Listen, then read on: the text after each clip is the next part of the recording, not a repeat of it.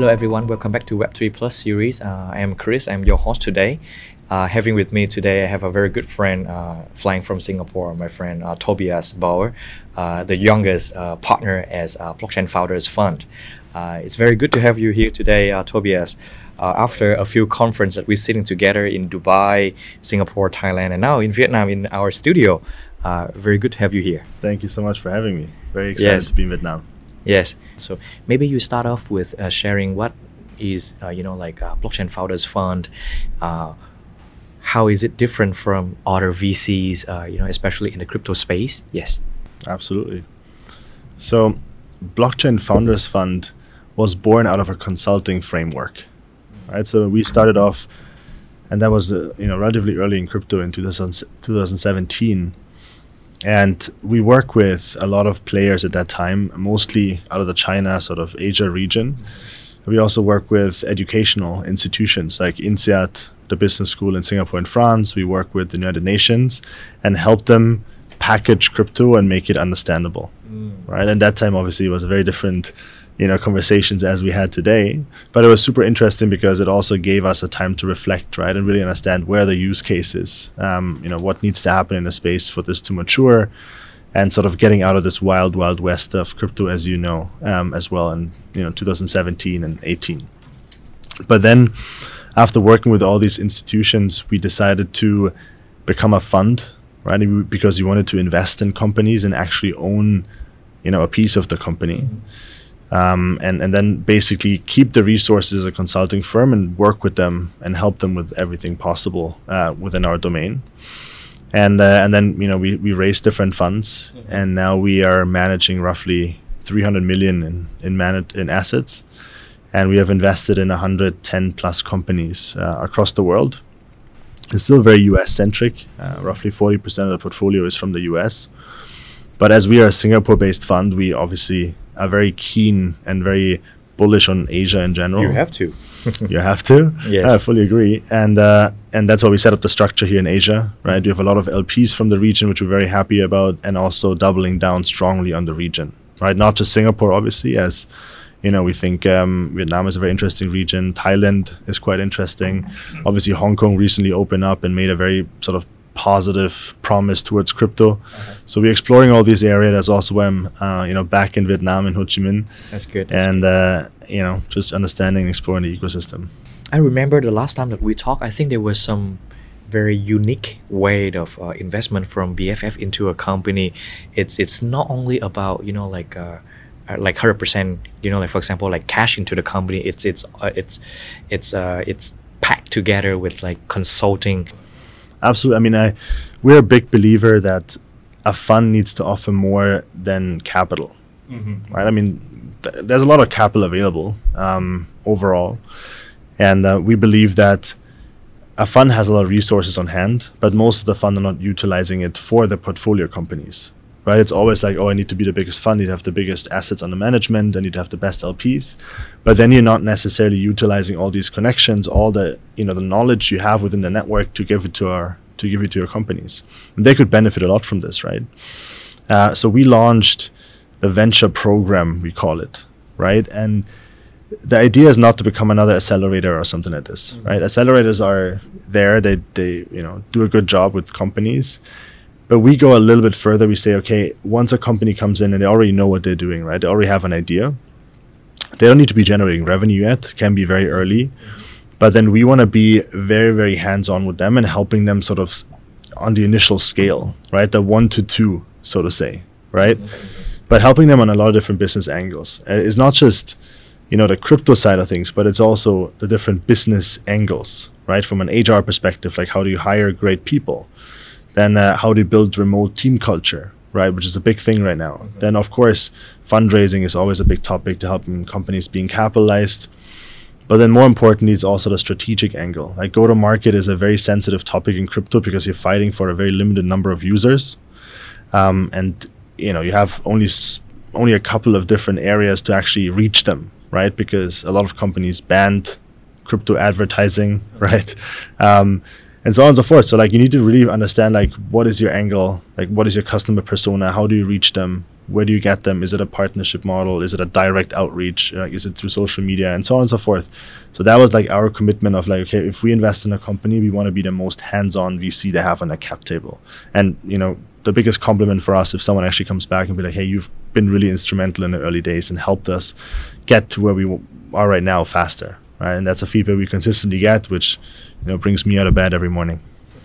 I think it's so true because, especially last last year when we first met, I think the uh, the flavor of the uh, investment at that time was you you tend to see a lot of VC do not stick to their portfolio and give all the resource that they're supposed to give right? It's it's it's purely just a commercial relationship. Like i give you money and then when is my return? And it's very hard for these you know like investees sometimes to break that one to two jumped uh, without proper resource and i think it's uh it's very crucial for startup to have skin in the game vcs like Yeah. like uh, bff Uh, of course, I mean, there's there's also a lot of empty promises, unfortunately, Yes. right?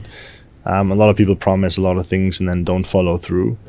So, uh, you know, as a company, I think it's also very important to choose your investors wisely, right? There's always, you always talk about the due diligence of a fund for a project, but I think it should also be the other way around, right? In, in you know, I I always tell our companies, request intros to our other portfolio companies, talk to them, right? See what they have to say about us.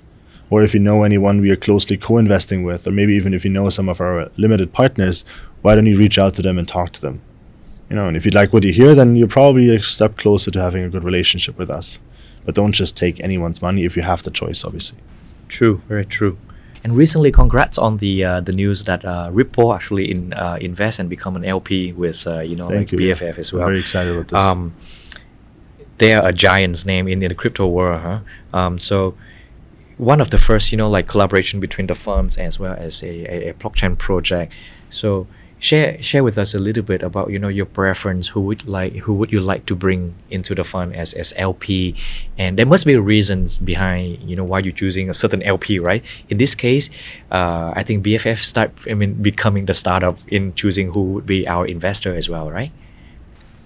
Yeah, so it's a really good question, and um, it's a great follow-on to my previous point. Right, is uh, when we raised the latest fund, and um, we were very open of how we approach things. Right, so we told all of our investors, you can co-invest with us. Right, we don't charge anything for this. You can, you know, have all the resources. You can connect with us. Like we want to bring you in this ecosystem, but in return, we also want you guys to be helpful Mm. right? In a sense that yeah, they don't need to. It's not a full time job, obviously, but like you know, if you want some introductions or if someone you know, if you have great companies, then it would be awesome if we can share them. Um, you know, we use a double opt in system though because we of course want to respect everyone's time, so no one is forced to actually take a conversation. But I do think a lot of people are doing it, which is amazing. Um, so when we chose the limited partner mix, the investor mix for us, um, we basically wanted to have three buckets. Right, the first one is crypto native, right? These are the Ripple, for example, and, and a couple of others, which we're very excited about, um, because they can obviously help with deep domain expertise and like you know technology yeah, from a tech perspective as well, but also from opening doors, understanding regulatory aspects, right? And also it brings a conviction for a fund like us that we have you know crypto native investors. The second bucket is um, individuals, like high net worth individuals. It's either you know previous founders in the crypto space who have a good name, because they're very accessible, right? Some of them might join our companies as an angel very early, right? They, they help with certain things, um, but for us, it's also like you know they're very well connected in the space, and if we want to tap into the network the same as they can tap in ours, then we would love to do that, right? And then the third one is funds and family offices, because of course, as the company grows, and has more capital requirements across maybe a Series A or Series B, then maybe our fund is not large enough anymore, right? Because we're not a late stage fund. But we still want to bring our companies an environment where their multiple stages across their journey are, are potentially covered if their company obviously shows progress. And that's why we we're also focusing on larger family offices who want to get exposure into the crypto space or in other funds. The, challenge for family office is, you know, they have two options to tackle crypto right? Number one is they can either set, set up their own team, build their own brand, get their own deals. You know, it's a process, right? took us four years to get where we are today. Um, and um, they probably won't do that, right? Because their conviction is still not, oh, I want to go fully into crypto, right? I might I might want to allocate five or ten percent of my assets into the space. So the best thing for them is to LP in funds, mm-hmm. and then effectively choose the winners of the portfolio and double down on them, uh-huh. or maybe not winners is the wrong word, but like something they have a preference in, yes. right? And uh, and so when we chose that mix, I think that was a very interesting angle of approaching it to really utilizing the network, and of course Ripple is a is an exciting partner and you know we really respect what they've been doing in the past. I think this is super interesting because I think you innovate uh, both from the front and the back of, of the investment process. Not only you know like uh, you change uh, I would I wouldn't say change but you upgrade the model of investment into the investee right? Uh, by giving them a lot of support and consulting services.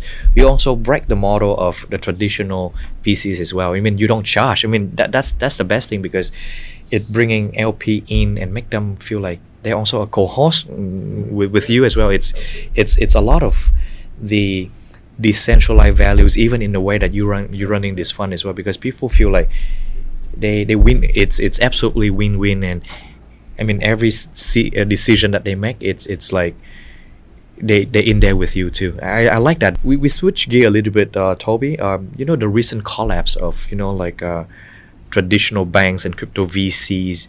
Uh, in your perspective, right? What have gone wrong and what need to be learned you know for the VCs out there uh, and the banks that have sort of flavor uh, in in the crypto industry because you we, we, we, we know that you guys was basically um, unharmed during the the latest bank runs or even during the uh, the Luna collapse. Uh, you didn't even lost a cent you know like share with us there's not so much a secret to the audience. Yeah I, I don't think it's necessarily a secret, right? What I believe is, you know, like I said, it's very tempting, mm, um, uh, you know, to to join some of these companies or, or to stake certain funds, uh, you know, or you know, it's very easy, right? Because funds have a lot of idle cash, which is undeployed capital, and they they need to do something with it, right? Either they need to invest it or they need to put it um, on some sort of interest-bearing account. Now, for us, and we've been in space for longer, right? So we've seen centralized exchanges collapsing, we've seen DeFi bridges being hacked, and many, many other things. And and you probably agree with me that there's a lot of stuff been happening over the last years. So we've always been very, very conservative because it was the worst thing for me would be in this in a bucket of other funds or projects which have lost funds, right? Because even if it's just a dollar, a ten dollar, hundred dollar, I just want to avoid that, right? Because a lot of companies and, and, and you know people who trust us with their capital, and I need to be most most prudent with this capital, right? Yes. Very very careful. Um, because obviously I want to build a long term relationship with all of these these with these parties. So um, we've always stayed away from it, and we of course we analyzed all of these different opportunities. We didn't look back, right, and we didn't avoid it. And um, but you know we saw a lot of challenges across. Uh, you know UST obviously. I mean we never would have forecasted that it would collapse, but for us it was just like is this too good to be true? Probably, right? So like we didn't do anything there. Um, I mean, at the end of the day, I think what if you ask me specifically about the banking situation which happened, you know, the banks obviously have a very low liquidity minimum in general, right? And like uh, you know, Silicon Valley Bank was a very um, customer centric bank in a sense that like their customers was predominantly startups or VC funds, right? And uh, it's not as diverse because it didn't have a lot of retailers and so on and so forth. Um, and you know, in a zero interest environment, you are tempted to do a lot of things um, without thinking too much about the risk, right? I think even Silicon Valley Bank didn't have a chief risk officer for a couple of months before they collapsed. Um, and you know, when you then buy into a long-term m- maturity bond, and then you know that interest rates and bond prices effectively you know work against each other then you're trapped in liquidity which you cannot sell and if you sell it you sell it at a discount right and that obviously led to the fact that like you know when there's a, a little bit more of a bank run mm-hmm. you cannot support it right? And then obviously, if you're a listed company, sentiment comes into play, and that also then leads to a you know just a general meltdown. And I think that's what we have seen a lot. Is like sometimes people don't realize how fast it actually can go to zero, right, or to almost zero. and uh, there's a lot of crypto projects where it was very very promising and then like basically they're not existing anymore right i mean there's very few projects from 2017 18 which are still around right predominantly of all the tokens uh, we've seen are not around anymore so we've all been very very careful um, and we always sort of have this idea of like don't put all your eggs in one basket right so we have multiple banks where we have our funds across all of these different things um, and I get it, right? Especially in Silicon Valley, that's a very predominant bank, and it's had a lot of asset under management. It was considered very stable, um, and and then you're tempted to maybe like you know go with them, right? Also, Y Combinator had a very close relationship. A lot of funds have relationship with these banks, so their portfolio companies will naturally use it. Mm-hmm. Um, but we always uh, have an onboarding call with our companies when they join the program, and then we basically tell them, okay, like you know don't don't put stuff on centralized exchanges right? Put it on, on cold storages. Um, you know if you have one bank don't have one bank have like two three banks and spread out your funds or at least have an open account so you can move it over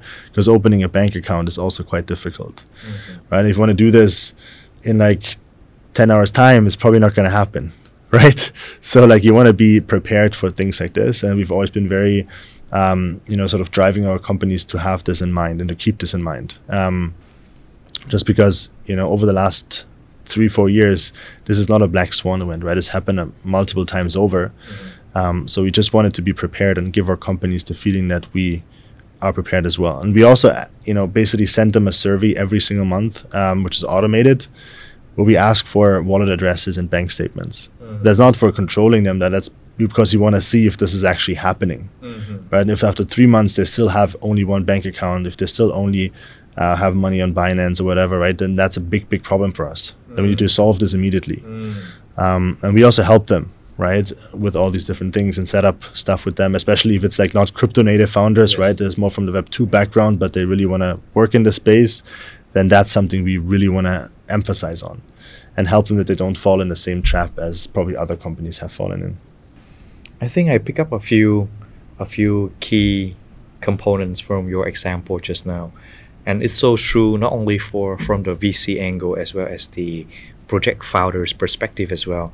Uh, you have to you have no choice but you have to diversify. You have to diversify. I mean, despite how good the A can be, sorry, but you have to put it in B as well and C as well and D as well. Yeah. Because I don't know how many times we have to say this. A can be gone in. I mean, how fast Luna was gone? Like yeah. two days. I mean, the the collapse is, is getting shorter and shorter and shorter. And I think these are big projects, right? Yes, I mean, this is not. It's not. It's not it's like not a, a, a small fish. Project. Yeah. And and I think we can exaggerate enough about. We keep talking about this every year. We keep sitting down together. Is there a real value in this project that it, it's solving? I mean, I think a very interesting learning. I think for everybody was, you know, a lot of a lot of even investors and of course retailers as well, they look at community size of a project mm-hmm.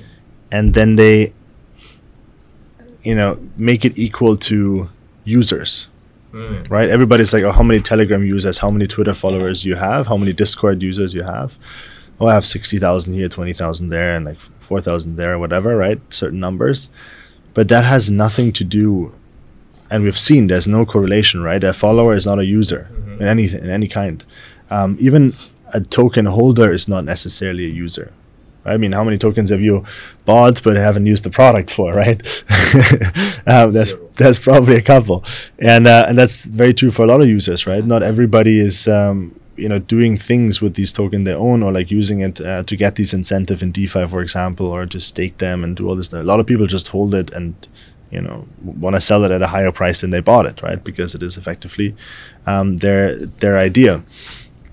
And um, so, like, I think it's very uh, it's a very weird idea to ask for these numbers because first of all, I can spend sixty dollars and buy thirty thousand Twitter followers, right? Maybe maybe even less, right? That's like the first thing. Yeah, yeah. And, and second of all, then I'd rather would measure engagement, right? How many people are actually talking about stuff? Right? How many messages do they like how active is the community? I'd rather have a project with a thousand followers, but extremely active community, right? Because these are the ones who will then refer other people into it once the product works, rather than having a, I don't know, a company with hundred thousand Twitter follower but no engagement, mm-hmm. right? Because that that is probably not the best idea. And we've seen on the in the past there's a lot of great projects who have maybe a smaller like community or, or branding, but they're really, really strong, right? And for them, it's then obviously a challenge to get more and more users and get the word out, but at least they can function and they can make money. They have proven the concept that it works. Yes. Um, so, so that's that's a lot of things we've been thinking about, and that's why we also have a very different analysis idea around these projects than just like you know give me a tokenomics and your and your community numbers. I share with you this uh, very interesting uh, insight uh, I gather from advising one of the project as of today is I telling them almost the same stuff uh, as as you shared just now that it's very good that you I mean don't get it wrong it's very good that you can gather a real strong and crowded community. Consider it as uh, you know like a bonus you know like feature on top of your project. But you have to solve a certain issues or you know pain point out there. Either it's financial either it's educational either a- anything right to convert some of these community into your real user because that's where you make the money and and believe it or not a lot of the challenge and the problem are currently in the web 2 space. Uh, web 3 was born for reasons right? To solve a lot of the issues that we have in web 2 so if you don't solve any issues here it's useless if you keep all of the DeFi features over here. And another thing is this, uh, you know, like uh, Toby.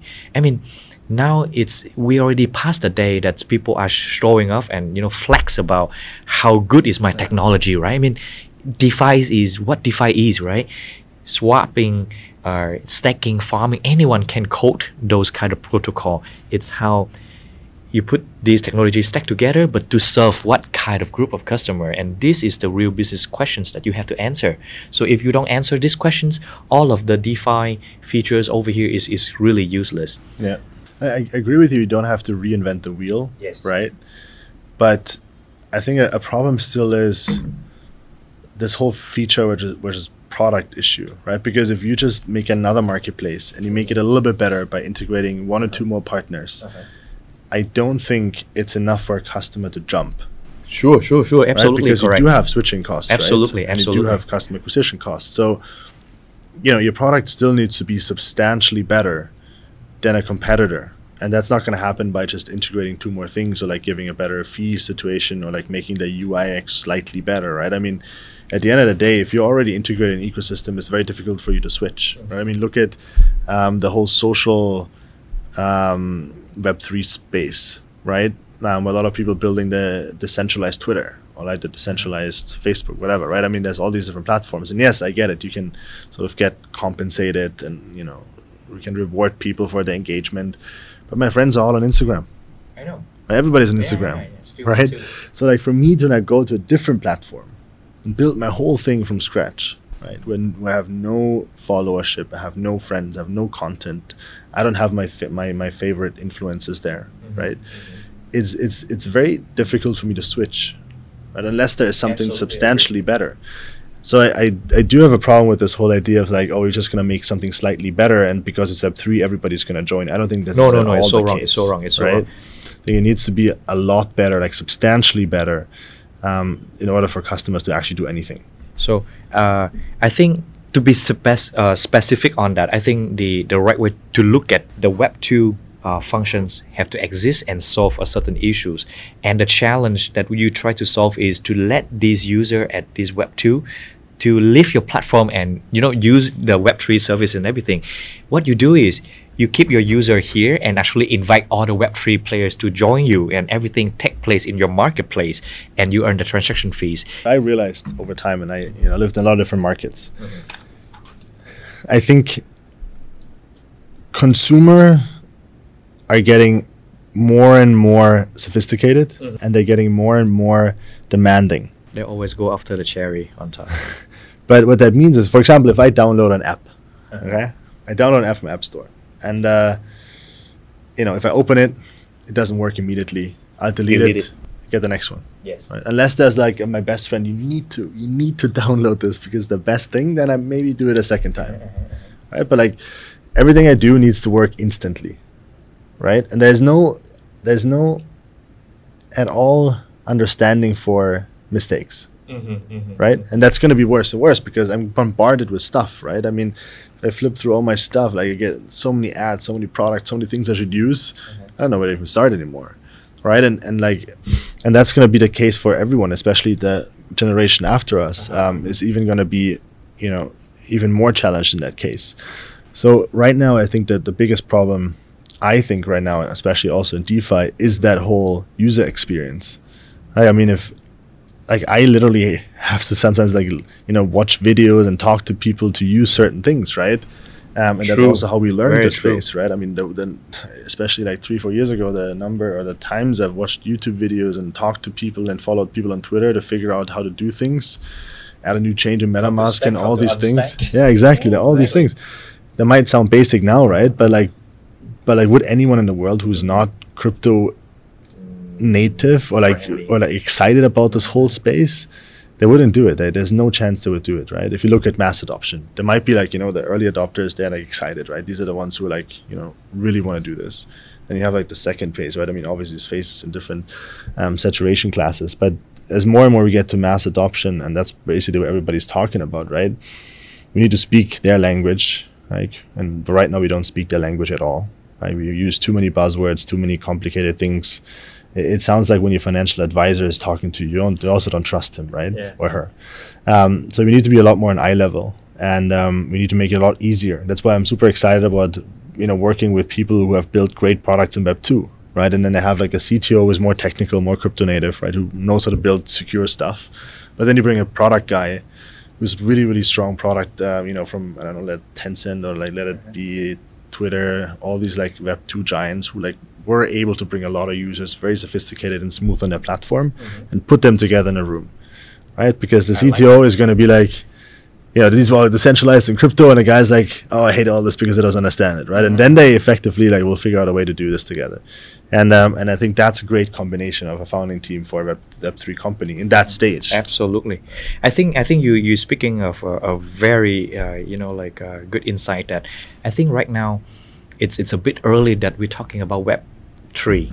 It's actually Web 2.5 at the moment. So whoever master at this 2.5 actually have a better chance at the Web 3 because I have seen project that too bullish into the Web3 space and they just spoil and break all of the user experience. And I mean, despite how good your product can be, you no user gonna jump and start using your product because it's so hard to understand. So you don't force your user to make a switch, but allowing them to stay where they are and slowly choosing as an option, like if you wanna have a Web3 uh, feature or not. Then basically figure out what their preference is. Correct, correct. Uh, and and I think in this case, it's until you do it, you you probably won't know the, the preference. I mean, we can have assumption, but you never know how the market Yeah. react. You never know. You never know. Cool, cool. All right.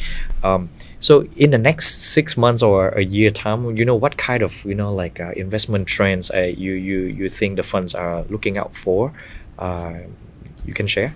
Yeah, absolutely. Um, so I think um, for us, there's two sides of it, right? Um, so we do see a lot of great decentralized applications being built, right? And there's a, I think there's a lot of interesting things, but but for for us in the next six months to maybe a year, I think it's extremely important to build out that infrastructure and give developers proper tools right? So, for example, we invested in a in a company called Meta School, okay, and um, you know they already onboarded 150,000, I think, um, developers, and you know they're bringing them into Web three, right? Because if you look at the overall developer in the, in the, on the planet, and the ones who are actually in Web three are able to do smart contracts and blockchain and all these different things, is is a friction. It's tiny. It's almost irrelevant. We're doing something similar, but on Right. the business side. Uh, which is awesome. And um, you know, they recently raised from Sequoia, us, and many other players, and, and they're based in Singapore. Founder is a rock star, um, and like, I think that's really interesting, right? Because you know, in order to build out that infrastructure, we need a lot more smart guys and girls, and you know, everyone in the room who is able to build that. Um, to then, you know, give them proper tools, right? So once we have the developers, like let's think this through, right? Once we have the developers, then we need the tools. So now we're investing a lot of in like, and that's going to continue over the next six months in like developer tools, right? How can we have, you know, effectively giving them a better tech stack, libraries, you know, all the stuff Web Web2 has, like where like all these different developers can take what they want, put it together. It makes their life a lot easier. They can stress test it. They can go through security audits for it, but on the go, right? I don't need to request a six months away audit from CertiK or any other like major players.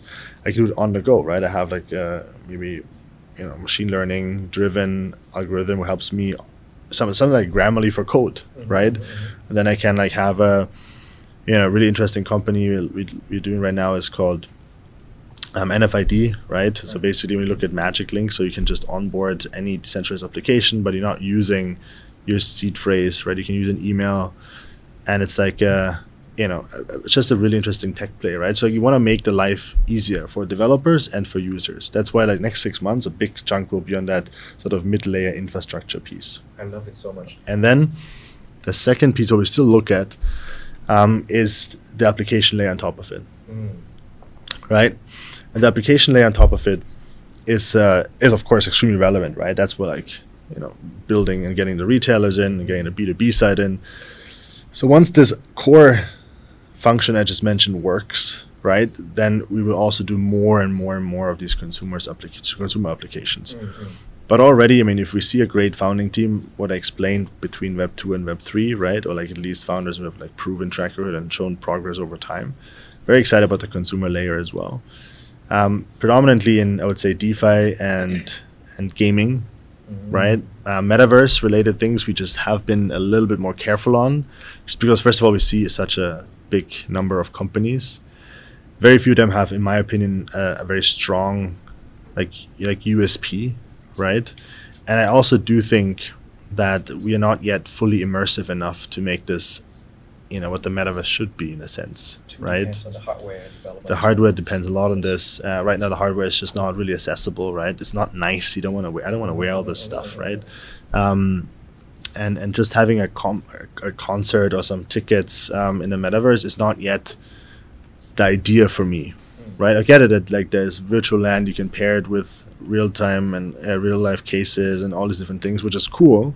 It's a great way of getting started, but like it's difficult for me now to make a bet. Okay, this is the metaverse is gonna win. Mm. Good, good, good, good. I, I, I do like you know like that project that the Meta School you know to laying out the the infra for the developer uh, out there because I think right now I'm advising one project that we try not tackle the, the technical side of it but one of the stuff that I realize when I incubate a lot of the blockchain project out there and I think w- from the BFF point of views, you see that problem every day as well that these founders were able to form a concept but the first question that you hear is Tobias do you have anyone know how to do marketing in crypto? How to do community management in crypto and everything? They lack of all of these operational and business uh, aspect of it. So we try to cre- create a platform whereas freelancer can coming in and upskill themselves into this function to become a remote freelancer uh, globally. Uh, and these will be it in a sense certified and verified freelancer. You know like once you join a project and finish a project it's it's record and that's credentials stick with you and this is where the blockchain coming in. Uh, so we, we try to solve a real issues that you know you know helping people to upskill uh, to get them you know like better prepare for projects and also have a job list you know like where they can apply and everything. And the yeah. best thing is when they apply for these you know like tasks and freelance jobs and everything the smart contract will disperse the the pay uh, automatically when it's done. It's like gleam but so the, yes it's like escrow but like for for freelance. Uh, so hopefully in a few months time we would be able to present that to you. So maybe uh, toby the last question uh, we have today is now that you're back to Vietnam, and uh, I can't say how exciting in this market. Um, I think we talked about uh, before the show that you are surprised that Vietnam is number one in crypto adoption globally.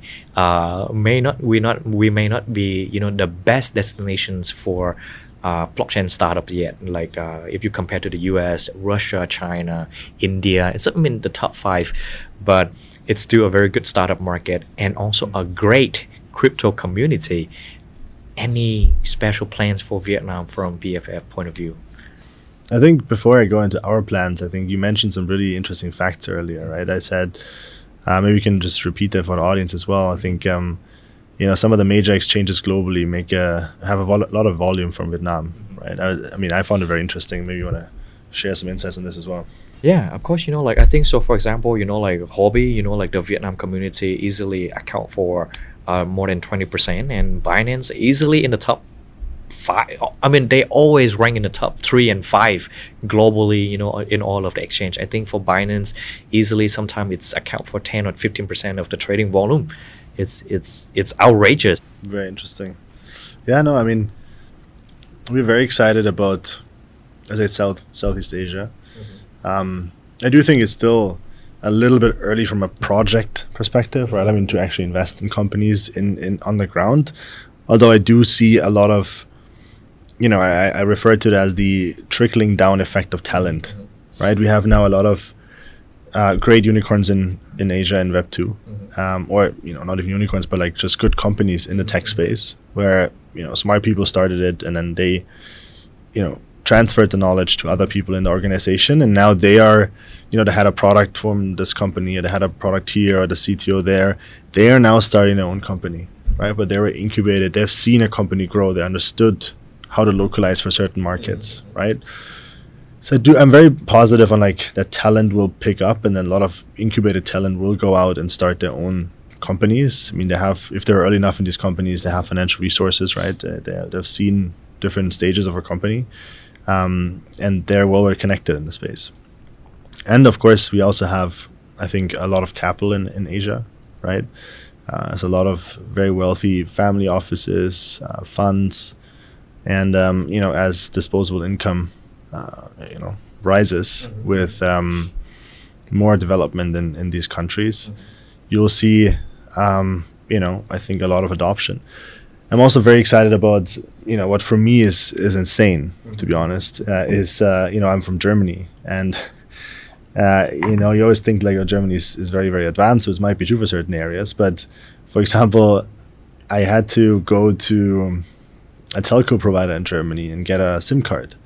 And I think they offered me 500 megabyte of monthly data for 15 euros like I've I've never in Asia I've never seen megabyte even and, as an option. And in and, and, and, in Vietnam, it's it's free Wi-Fi every freaking coffee you go to. It's yeah, all what, unlimited. What, yeah. Five G, you know, yeah, like India has the cheapest data. I think you know Southeast Asia is also getting getting quite cheap, so per GB. Uh-huh. So and smartphones are cheap as well, right? I mean, you can get very cheap smartphones secondhand or even like cheaper. Um, maybe not Apple directly. That's why iOS penetration is maybe a little bit lower here, but um but you know, still people getting active. They have, a, they have a phone and they can basically do whatever they want, right? They're connected now, um, and uh, I think that's what like fast tracks. You know, a lot of people say leapfrogging, right? In that sense, yes. but uh, but like you know, I'm not so big in buzzwords.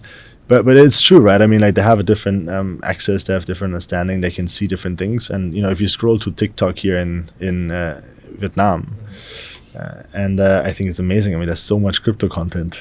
I know, right? A lot of people talk about Binance and like all these things, so that you see there's adoption, right? It might might be smaller volume or smaller tickets than maybe in the US, but I think there's an intrinsic yes. uh, interest in it, right? Um, but I won't be here the last time for sure. It won't be the last time. Won't be the last. Next time we're gonna have some proper uh, going around and discussing everything. All right, thank you, Toby, uh, for you know like uh, you know like uh, joining us today. Uh, thank you so much. Yeah, it was a pleasure. Thanks for having me. Thank you, Toby. Yes. Thanks.